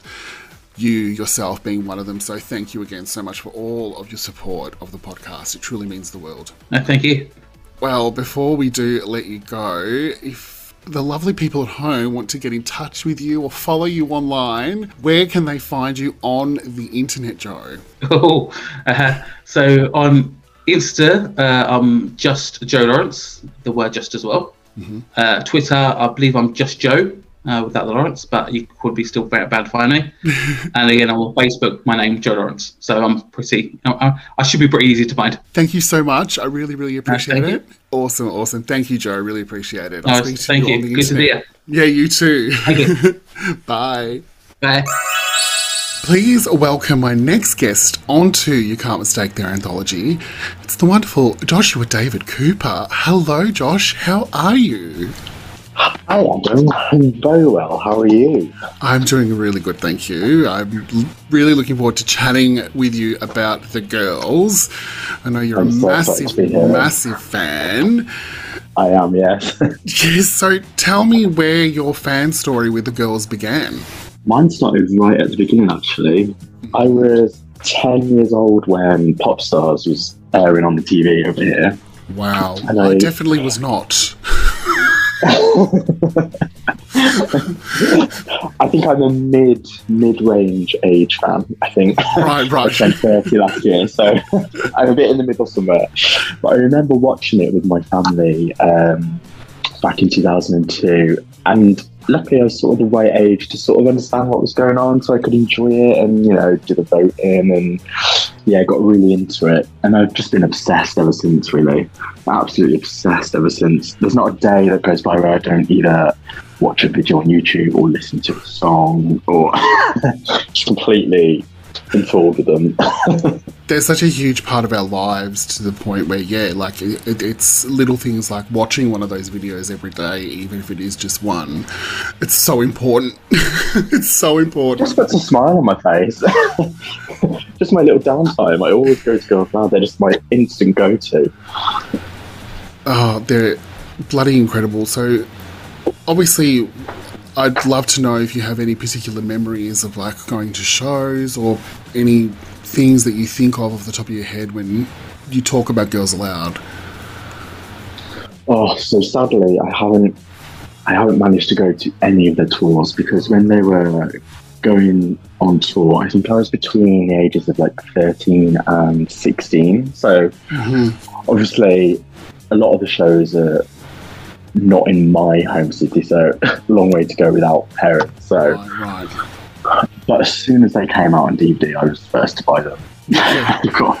just because I missed out. I remember I had a friend in school um, who would go to every show with their family, so I always asked them to pick me up a tour program, Oh, and I'm glad I did because they're just stunning. Like the Ten tour and the Out of oh. Control tour programs are absolutely stunning. One of my favourite pieces of memorabilia that I've got. Yeah, they they both are beautiful. The ten tour one's incredible. Oh, there's so much memories in there as well. How they, how about they write about their ten years and stuff. It's just oh, such a nice thing to have. I'm glad they got it. yeah, huge, huge. So it's interesting that you never got to. I guess I, I can understand it. I come from a similar wheelhouse with um, Madonna when she did the girly show. Yes. And I actually, we had tickets, but then there was like a, a death in the family, and like the funeral and everything was happening literally on the night that we were supposed to go.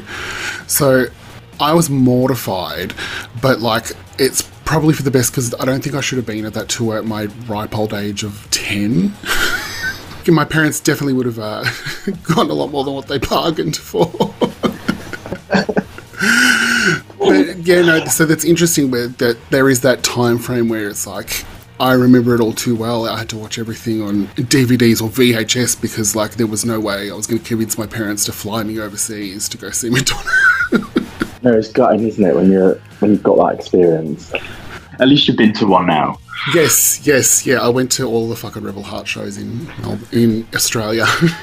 but all right, so let's talk about their back catalogue and things that really stick out to you the most. I'll ask first because I haven't asked everyone this.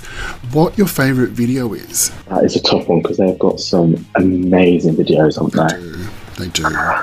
Now, music video and music single kind of go hand in hand. I'm kind of torn between biology and sexy no no no. Both amazing singles and both amazing video clips. Yes. Yeah. I mean, biology, when I first saw that video, I was just like, what is this? It's just an absolute artistry masterpiece of a tapestry. God knows what's going on with it. when they really said it was three songs pieced in one, wow, it really was. And I think they made the video like that as well. really did. It's just manic and everything we loved about them encapsulated in a three and a half minute song. And that's the first time I really um, noticed Kimberley. Like, I think Kimberley's a standout in that video. She looks absolutely Mhm. amazing in every every outfit change. So that's where my obsession with Kimberley came from. Because she is actually my favourite member, and I think it was down to that video when I first saw it. right. Yeah, absolutely stunning. But they all look great in it, and the choreography. Oh, even I do that now. Even that little uh, the time one when it comes on, it's just oh, How it just gets me in the party mood. Yes. You can't like that song and not do choreography. It's just not possible. It's, yeah, that song is something else. And I think a, a lot of um, fan stories, uh, particularly people that I've spoken to already so far for this, a lot of people have mentioned biology as being like the moment when things changed for them. Yes, I Because think I, biology yeah, is it's it is, if not the one of the greatest pop songs of the 2000s or of our lifetime. I agree. Personally, it's just I completely. it will never happen again. No, that magic will never be recreated again. That was something extraordinary. And because I remember, uh, uh, obviously, the first time I heard it, it was like, what is this? And then I did what I always did with the Girls Aloud song, and I would keep playing it. And it was like, Yeah. like the third or fourth go, I was just like, oh my god, this is like the best song that was ever written. You know? It gets better every time you play Yeah. it. yeah. It's like, I feel like that with every Girls Aloud song. You have to keep playing it to debrief it and understand it and get into it. and then each time, it's like, I love it even more. That's what I love about their music. It never gets boring. it's always chopped up so interestingly and woven through in ways that are hugely unconventional for pop. It just works so well with them. They really did push the boundaries. There's no way any generic band. No, no, and I think Z- I, I w- I think that Girls Aloud was Xenomania's muse. yes. And they were smart to stick with Xenomania for their Yes. entire career as well. Really did them wonders, I think. Yeah, I think so as well because they understood them the most. I think out of everyone on the first album. Yes. Because the Xenomania tracks are probably the best ones from Sound of the Underground. I agree. Yep. With the fact that we are talking on what will be, you know, roughly around the 20th anniversary of, or what would have been the 20th anniversary since Sound of the Underground, and how how are you feeling as a fan now after everything with, with what's happened with Sarah and the fact that the 20, the 20th obviously is going to feel a little bit anticlimactic for a lot of people. Yeah, it's because I've never been to a tour. uh, Like when I knew the twentieth was coming, you know, even in like 2016, 17, I was thinking, well, I'm going to be the first one to get tickets. I'm going to go to this tour. I'm going to be ready for this celebration.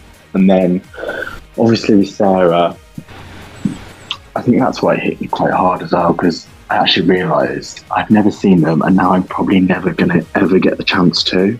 Right. So I even I tried to um, make a race for life in London, um, but I had a baby shower on the same day, so I couldn't even go to that. And I was just like, oh god, I can't do anything to, you know, anything with the girls or create any memories with them. And I was just like, oh god. And it still hits me to this day about Sarah because I think partly of the reason because I haven't seen them or haven't been able to get involved with anything that they've done personally. Right. I've just had to take a back seat as a major fan and just do it from there. So oh, I kind of wish they'd do, even if they just release, you know, if it's just another greatest hits or do something for the 20th. Release some songs from the vault that I know they've got in there that no one's heard, or So just many. something for the fans, you know? It's a bit bittersweet, isn't it? Because obviously the girls aren't in the right headspace to do anything really, or put their heart into it. But at the same time, yeah, it, w- it does make me wonder what we're going to get, if anything. If anything, yeah. And I think, uh, th- and this has come up in conversations with people as well that we've been having for this episode. There's obviously, and I haven't come across these people, thank God, but speaking to others, that they have, and there's obviously people that are in the fan base who are pretty much just like, just hurry up and get on with it, get back on the road, do something for the 20th. And then there's the other part who understand that while we had them in our lives as an amazing pop group, they were in. Sarah was in their lives for real, like in their actual lives, in their day to day lives, memories that we'll never know about. So there's a huge difference to, I don't know, to just to be saying to them, like, just forget about all of that and just get on with the show. Just feels a bit cold hearted and coming Heartless, completely from the wrong direction. It's, it's a tough one, isn't it? I mean, part of me inside is like, well, you know, with all these hologram tours at the moment, you could get a hologram of Sarah to join the other four actually on stage, and that would be great. But at the same time, you just know the energy and the dynamic wouldn't be the same as their previous tours Right. because their head's not really in it, is it? No, I think you've got to be a bit human. That's the thing. Everyone needs to be a bit human because the, I've heard the avatar idea has come up before, and I've spoken about it with others as well. And and but then it just stalls at the idea of how would they even go, even if they did like the whole band as a hologram, how would they be watching that from? That would almost be more traumatic. So. Yeah, the, uh, the future feels very uncertain, as one of my previous guests said tonight, actually. Yeah, it's it's all up in the air, isn't it? I mean, you can't really. It's bad of us as fans to, you know, force the girls on the road. It's because obviously they know Sarah a lot more personally than we do, and it's obviously going to affect them a lot. It probably still is affecting them, and Of course. We've just got to take a back seat now. I think. And take up these opportunities where things like the vinyl, where proceeds are going to the re- cancer research and buying these initiatives like the pajamas and everything like that. And I'm sure they're going to be doing more fundraising stuff in the future. So, and hopefully, maybe they'll even go down that road with the rest of the vinyl, which I, I, I imagine they would. I think that's probably if we get something for the 20th, that is what will encourage them to do it. The idea that money will go towards more research. Yeah, absolutely. Which is, you know, what Sarah said she wanted in it. So at least they're fulfilling her wish. Her wish to her. Yes. What's your favourite album? Right, well, Girls Aloud are one of those artists where you put an album on, you think, oh, this is my favourite album. And then you put the next one on, and you're like, okay, no, actually, this one's my favourite. and it changes all the time, but I think I always go back to Chemistry as being my favourite album. I just think the concept really worked. The fact that it's a concept album, it's I can just listen to it start to finish, and every song, apart from one, is just absolutely flawless. And my actually, actually my favourite non-single from the girls, my favourite song of all time is actually "Swinging London Town." Oh, Oh, that synth pop genius. what a song. Just, uh, yeah. Devastates me that it never got performed live on the Chemistry tour or otherwise. I know. I know. It's crazy, isn't it? I'm just glad that fans chose it as um, part of the second disc on 10. I was so happy Yeah. to see that on the deluxe version. I was surprised not to see Singapore. I was because that is that is the fans. Well, it seems the most demanding song from the girls that the fans want and need in a high quality version. God, This has been amazing. This has been a saving grace, the podcast, and talking with people like you, even just like in DMs or in tweets and messages and stuff, to see. I was going to say, but it's been a really good distraction for you. It has, and it's also been really, really good to to reconnect big time with the fan base, and to also see how much love there is in it. There is huge amounts of love, isn't there? This fan base is one of the best, you know, that I've come across. We're I just agree. all such a big community. Just, just want to chat to each other. Just always here for each other. I just love it. Yeah, I think it's it's probably the most special fan base that I'm a part of, and I've seen the way that they interact with everyone. It's very, very caring and very genuine. So, and the response to the podcast from people like yourself has meant the world to me. So, I wanted to say thank Honestly. you for that as well. Thank you. You're doing such an amazing job. I'm so glad that someone's actually done a podcast for Girls Aloud and put put it out there in the universe. It's amazing. It's incredible. Thank you. That means a lot. I, I really just wanted to start uh, because I'd always had the idea of doing it, and then obviously when Sarah passed, I was like, no, I need their legacy deserves something,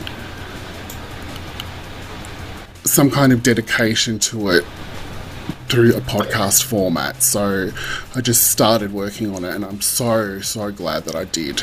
Before I let you go, I just want to ask can you share with the lovely people listening at home where they can find you on the internet if they'd like to follow you or see what you're all up to or about? Yes, so my Twitter is CoopyJ, C O O P Y J, and my Instagram is as told by tourists. Thank you again so much for chatting to me. It's been an absolute pleasure, and I'll let you know when the episode's on the way and coming out and stuff. But really has been an absolute treat Amazing. chatting to you. Oh, it's been absolutely incredible. Thanks so much for having me. You keep up the good work. Bye. A huge, huge welcome to a massive fan, Danny, onto the podcast. Hello, Danny Lucas. How are you? Hello, I'm very well, thank you. How are you? I'm really good, thank you. Thank you so much for joining me on You Can't Mistake Their Anthology. It's an absolute pleasure to have you on. I'm excited. Did your story with the girls begin from the very start, or how did the how did you become a fan? Um, yes, it did. So when Popstars The Rivals happened, I was 10. Oh, so, um, yes, um, still very young. So, yeah, I remember supporting the girls on Popstars The Rivals. I specifically remember Nadine and Kimberley were my two faves back then. Um, so, yeah, it started from then, really, from the girls getting into the band and then carried on right to the end. Amazing. Well, I guess my next question really leads into your own personal stories, what you experienced as a fan that you think of at the top of your head, or even things that happened with the girls in their career that you think off the top of your head when you think of Girls Aloud. And uh, the, the reason I think that Girls Aloud hit so differently compared to the majority of other girl groups is they were just different. Hmm. Like, still to this day, you can put on 90% of Girls Aloud music and it doesn't sound like anything else out there. So I think, especially for a young gay fan, um, it, it kind of gave you that idea that you can push boundaries and you can stand out from the crowd because the girls never really fitted in as such. Um, in terms of their music. And so yeah, that's what drew me to them. And um, I also just loved the whole ballsiness and um, the fact that the team and the girls didn't care about um, like doing features or like what music was cool. So yeah, that's what initially drew me to them. Yeah, they were unique beyond compared to all the other girl groups, I think, still to this day. So, obviously, being a fan in the UK, you've had quite a few interactions with the girls in the past and created your own memories. Did you want to share some of those with the listeners? Yeah, so I've actually met the girls probably like all, to, all together as a five, like five, six times, and then obviously individually throughout the years. But some memories I have, one always sticks out was the first time. Do you remember when they did the Harrods signing for the first greatest hit. Yes. And they were on that. There was snow, and they were on that buggy. Um, so I went to that signing. Obviously, at this point, it was only 2006, so I was still a teenager. Um, and my mum took me, and it was one of those days where, like, because Harrods is such a fancy place, um, it was quite a weird, a weird place for them to do a signing. So. Um, I remember the staff there were getting really stressed because they obviously made us queue up by like all the grand pianos um, and all that jazz. And I specifically remember, I remember about that day, the girls were two hours late um, because, yeah, and the and the man was like, "Oh, sorry, they're just looking around Harrods," and I was like, "It's quite iconic, really, isn't it? Quite iconic." Oh my god! So yeah, that sticks out for me. And then another time that sticks out was when um, the girls did a.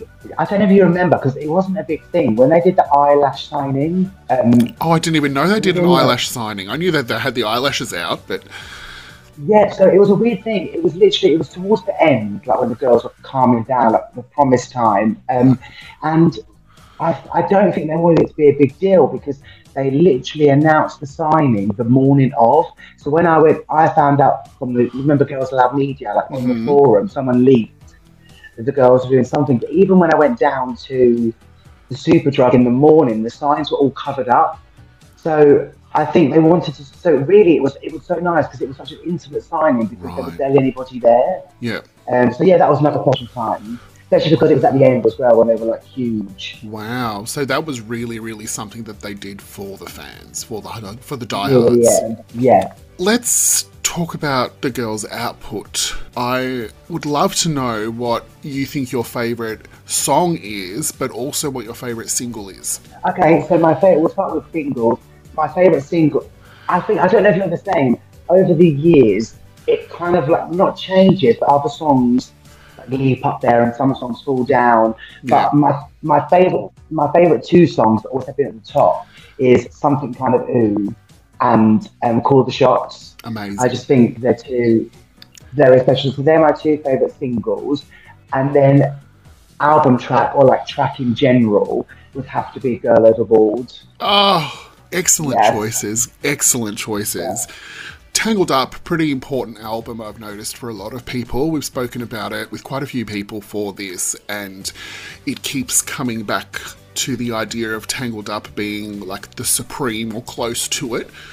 Do you see it as like their greatest album, or do you have another choice? No, I've always thought it's their best album, and it's hard to pinpoint why because, like, in terms of album cover and that, it's probably one of their worst. But, um, I always suppose- forget about that purple cover because the only one I ended up buying was the, the deluxe one with their faces on it, the special one with the nice spine. And I always forget that that because I saw that purple cover and I was like, oh hell no, I'm not buying that. I want the one with them on the cover. yeah, and I. Do you, do you feel like they did that to try and sell more copies if people didn't see the girls on the cover? I don't understand what the choice was with that. I think from what I remember reading back on the Popjustice forums back in the day was that they did it to sort of market it to that indie core rock group that were sort of kind of getting into the girls, but maybe were too embarrassed to buy a CD with girls on the cover. Like, it's it was a pretty stupid idea, I think, and it's sad that their best album has that cover. But hopefully, when Yeah. they press it on vinyl, we get the uh, deluxe version. Oh, hopefully. yeah, apart from the, apart from the cover, it's like I think it's such an iconic body of work. It's got that dance pop um, element, and I feel like it's their one album that's like unapologetically just great pop. Mm-hmm. Super cohesive as well, and feels every song feels like it belongs with the one before it. And I also feel like the Tangled Up era as an era was very strong in terms of like the um, the looks and the Mhm. single covers, and everything was just really well thought out and really clever. Yeah, definitely, definitely. The video clips were all gorgeous. The front covers and all the photo shoots were just really, really stylized very, very nicely. So it's understandable why it's such a huge favorite among the fans. I guess my next point of question is to ask what your favorite tour over the years has been. Um, my favourite tour, again, I know a lot of people have said this, have to be the Tangled Up tour. Um, I think costume wise, set list wise, obviously that absolutely iconic entrance. Oh, uh, um, best entrance to any tour ever. I agreed, to agreed. Um, so yeah, I think that tour and that tour also the girls seemed the most solid, like as a pack. Right. Um, so um, yeah, I love the Tangled Up tour. But I would say that one, and also I would say, and I know you mentioned this from the last pod, the first greatest hits tour because it's not anywhere.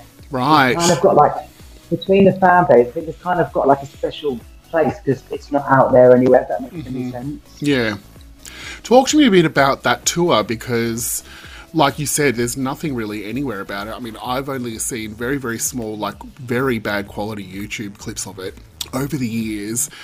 What was it like being at that tour and can you tell us anything about it that maybe we wouldn't know?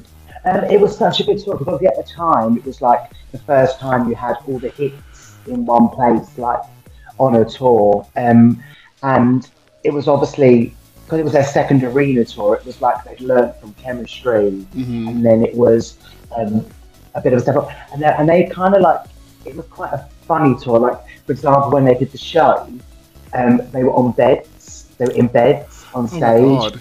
and then they ripped off they ripped off the covers and there was men in the beds. So like it was quite cheeky. It was Ah. quite, um, Nice. And then obviously they do it does get a reference because the girls always comment about when they came down on the lift, don't they? And it broke. hmm Um, That's right. people remember that. Um, and then there was another there was another memory, but I, someone will probably correct me. I can't remember the song. I think it was Love Machine where Cheryl did this thing where she walked to one side, had a drink, and then she burped. Um, I, I can't remember the song, but I think it was Love Machine. So yeah, that was a great tour as well. Which leads us into the 10 era. How excited were you when that press conference went ahead and it was announced that they were coming back? Oh my god, so excited because you know, like for months before, you hear rumblings, don't you, of like, oh, I- blah blah blah. But you always think, I think because, because they told us it was only going to be a year, we started to think, is it going to happen again? Like blah blah blah. So then when we got that little the thing of them just walking and then they turned around, I was like, um, and it was, I was just so excited because it was just so nice to see the girls back together, and they also seemed really like solid. Because obviously we'd had all the rumours of them not getting along, but they just seemed really like solid and all wanted to do it. Um, so yeah, I was so excited about the whole ten year, and I think they played it really well. Like they did what they needed to do, and then they left again. Yeah, I loved it. One of the questions that, or one of the topics that gets brought up quite a lot with people in regards to the 10 era is the choice of singles. Obviously, a lot of people have an issue with the last single that was released under the girl's name. I'm one of them. if you had your way during that era, would it have been every now and then on the Metro that you would have picked as their last single? I would have 100%. I would have kept something new where it was, mm-hmm. and then I would have released on the Metro as a second single. The thing is, like, I'm with you about Beautiful Because You Love Me. And when I listen to it now, I'm like, it's a very beautiful song. It just isn't a Girls Aloud song. No. Like, it's a great song. It's not a bad song, but it, it's not a girl. And it's also, not only is it not a Girls Aloud song, it's not a Girls Aloud single. Um, so I would have. I would have gone with on the metro, and also it would have made them go out with more of a bang. Right. Um, yeah, on a high. Girls Aloud were always so powerful and very like inspirational with their cheekiness and everything like that. And it reminded me of when Destiny's Child came off the back of Independent Women and released Cater to You. It was just very th- lyrically very very similar. Like these girls have gone from you know being powerful girls to a song that says "I'm beautiful because you love me." It just felt like a bit of a step down from the ethos of what Girls Aloud were at the core, which I think is probably why Nadine had such a problem with the song and only appears in it with her "my baby, my baby, my babies." Do you feel like because they were winding down with the tour and stuff? Do you feel like they did that because it was an easy option because they didn't have to worry about dance routines? And do you feel like it could be partly that? Maybe, but I, I and I do think that they probably thought it was still going to chart and everything as well. But I think that coming off the back of something as fierce as something new, they had to follow that up with something that was either as fierce or a ballad that was better than any of their other ballads. And unfortunately, it was not. And unfortunately, it ta- it kind of taints their legacy a little bit towards the end, just because that is technically the last single. It's the last charting song in their back catalogue, and it didn't chart very well, and it didn't get that well of a reception from the fans either. So I don't know. I think it might have that might have been the plan, but it might have backfired. Yeah, I, think you could be correct there. I also did like talking about 10 era in general. I quite liked the idea that they did the tour in like order of release. I've never Mm. seen someone do that before. Um, Right. I feel like that quite worked. Um, yeah, I feel like that was a big thing about the 10 tour. the girls have had quite colourful solo careers. I'm assuming that you followed those as well. Yeah, I have. Till now, Yeah, yeah, yeah. So, uh, do you have memories or things that stick out for you in their careers as solo artists that come to the top of your head? Uh, yes, and one I would say is when we went to Nicola at GAY when she had the long ponytail Mhm. for um, Cinderella's Eyes. Uh, that was a great night to see her. Like you could tell she was involved in the creatives, Mhm. and it was um yeah. And then and when I was there watching, I thinking, God, if she could just do like a little theatre tour, it would be um, amazing. So yeah, that sticks out for me. And then also I would say. Um, what else would I say? Seeing Kimberley in Shrek went quite a few times to see Kimberley in Amazing. Shrek the musical, and it was really nice to see Kimberley like feel at home. Do you know what I mean? Like Yeah. that's where she, that, that's where she's really happy and stuff, and that's exciting. And obviously, my favourite member is always been Nadine. So um, Yes. seeing Nadine every, every single Pride going um, has been great, and also a memory of Nadine is like meeting Nadine quite a few times. She's always so lovely. Um, so it's nice to someone still 20 years later being that humble and have that much time for people. So that always sticks out for me. Yeah. Oh, patron saint Nadine, who I just I adore her. She's amazing.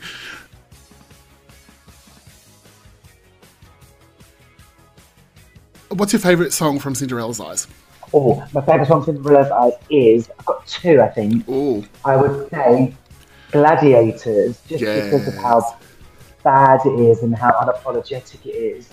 Um, and then my other one I would say is, do you know what? I think I would say Beat of My Drum. yeah. Um, I know it was a, I know it was a single, but like the fact that that was released as a first single is quite out there. So yeah, I think that song is a masterpiece for a record. But the whole album, there's not one bad song on that album. Right. I guess Insatiable gets a lot of flack, but it's one of my favourite albums. I think that Runnin' is a genius song and could have been a single, maybe should have been a single. Do you have any particular favourites from Insatiable that you like straight away go to when you listen to the album? Yes, I'm with you there. It's such an underrated album. Um, my favourite part, like you said, Runnin', and I also love Rumours. Yes. I feel like it shows off her vocally quite strong. And then also on there, I really love Raw. Um, yeah, I feel like that's another really powerful message Mhm. song. Um, and I wish, I know that apparently Put Your Hands Up was rumoured to be a second single, wasn't it? From um, Yeah. Insatiable. And I kind of wish that she had tried a bit more. She kind of just gave up on it. And I think, I know it didn't do very well, but it could have done a bit better if they'd have maybe done two or three more singles. Right. Um, so yeah, I love that album. Yeah, yeah, I love that album. It's a fantastic album. It's another one that I'd like to see one day pressed on vinyl, but I don't think that'll happen. But who knows? Who knows? We've we've made uh, we've gotten crazy, some amazing albums pressed on vinyl that we never thought that we would in the last few years. So maybe it's a thing that'll happen. Do you think we'll get? Do you think we'll get more Girls Aloud stuff now they've got the website? Do you think we'll get more stuff in the future there? Yeah, I I think that because originally I thought that we would we might get the albums for the twentieth pressed on vinyl, but I'm thinking maybe they're going to do all the singles first. Yeah. Um, and maybe, I mean, I would love that singles box to come in like a large, you know, record box. That would be fucking amazing. But if that's the case, then I think it'll be a while before we get the albums, which is probably good in the sense that I don't think the girls are ready to sit down and go, okay, well, we want to put this extra track on the CD and this extra remix on the CD. That that would definitely be something that would probably still be a bit too raw for them now. So if they need a couple of years to do reissues and the vinyl presses of the album, I totally understand. But I think we are going to start getting some more 7 inch singles, hopefully some 12 inch singles. But um, definitely, I think that's on the way. So fingers crossed. Before I do wrap up and let you go, my darling, I want to say, first of all, you have been one of the loudest and most supportive people from the very start of the podcast. And I wanted to thank you personally just for all of your support and promotion and how much faith you have in what I do here every month. It means the absolute world to me, and you, as a listener of the podcast, mean the absolute world to me as well. So thank you very much, Danny. No, thank you. It's, it was I was so excited because we've never had like a girls aloud. Like you see so many like Spice Girl podcasts, blah blah blah, Right. and it was nice to finally have one about the girls. And also, it's so nice that it's a podcast that like celebrates and absolutely loves the girls, but also it's a very honest and gives people a platform to talk honestly about the girls as well. So thank you for creating this magical place for us Girls Aloud fans. Oh, thank you. It's an absolute pleasure to be able to do it and share it with you all. So, yeah, it really means a lot. Well, before I do let you go, though, did you want to tell the lovely people listening at home where they can find you online? Yes, so on Instagram and Twitter, it is Mr. Danny Lucas. Um, and yeah, they're the only two platforms I really use. Yeah. Danny, thank you, thank you again so, so much. It has been a blast talking about the girls with you, and I'm sure it will happen again very soon. Yeah, thank you very much. Have a lovely day. Please welcome onto the podcast Fiona. So, Fiona, I believe that you went to the Race for Life event for Sarah. Can you tell us about your day at that event? Let's see. Um, it was the first time I um I saw Hyde Park for the first time, and um um actually um I, I didn't expect um to see a, um a lot a lot of um um people um crowding around the stage, and then when I when I saw um at least three members of Girls Aloud, I uh, lost my nerves. I, felt really giddy. But since there's like a lot of people, it wasn't easy trying to take pictures of them on on, on the stage. When when when the race started, um, um, I decided to um, walk to try and get pho- photos with the members, and and then on- once I um, man- managed to get the autographs, um, I immediately uh, sped off. It wasn't it wasn't easy um, running, so I did a bit of um, walking, running, jogging. By the by the time I, I crossed the finish fin- finish line, um, I was absolutely uh, shat- shattered. So I took took it for a while, but I did um, manage to get um, another photo and autograph from Nadine. Um, but I was a little disappointed that I didn't manage to get an autograph from Cheryl um, and and and Nicola. Sure they were signing lots and lots of autographs that day and taking lots and lots of photos. So, when did you become a fan of Girls Aloud? way back in the 2000s um yeah that was like um when when when i was um attending high school. I suppose my next question to ask you is what your favourite Girls Aloud single is. single? Oh boy. Um i do have a i do have a handful. I, I do have a handful. Let's see. Um i will stand by you biology. I can't speak french. Walk this way. And what about what's your favourite tour then? I've only I've only been to one, which is uh, the the the ten tour. It's it's a toss up between uh, um, the Tango tour and Out of Control. I like when they visited uh, Shanghai. Oh, Ah. during Off the Record, yes, yes. Yeah, I haven't even been there yet. Oh, really? Yeah, I've only been to Hong Kong and Beijing. That's it. Right, right. Well, hopefully you'll get to go there very, very soon. Maybe. yeah, it's a bit hard at the moment with the way the world is, isn't it? Not to mention, you know, how expensive it is to travel. hmm and not to mention the building up the courage to travel by myself because and I've only traveled with my family. I never I never traveled out of the country by myself before. Right. Did you have like a show or anything like that that you wanted to plug at the end? I do I do have um a podcast. Right, right. Tell me more about your podcast.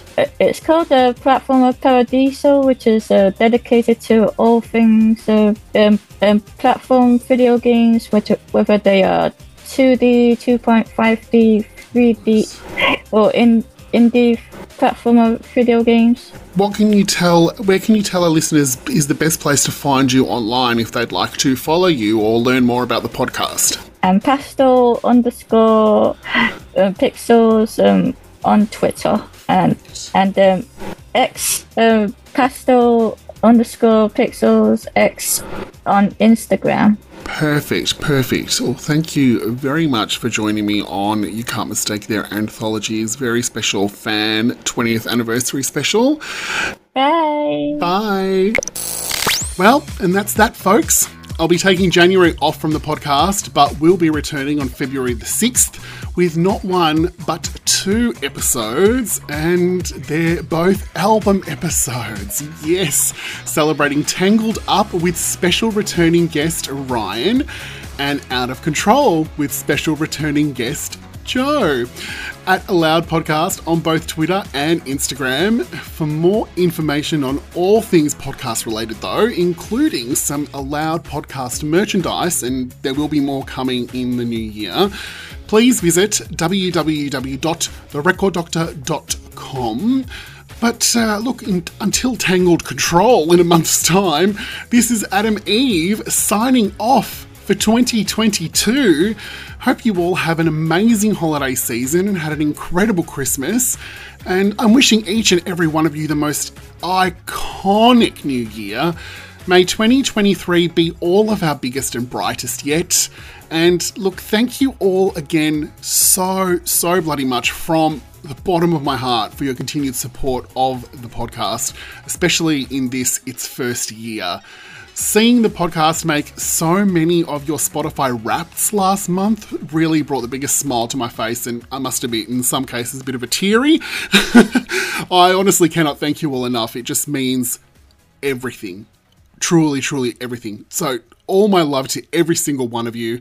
And until 2023, bye. This is You Can't Mistake Their Anthology, a Girls Aloud commentary podcast from The Record Doctor, with your host, Adem Eve.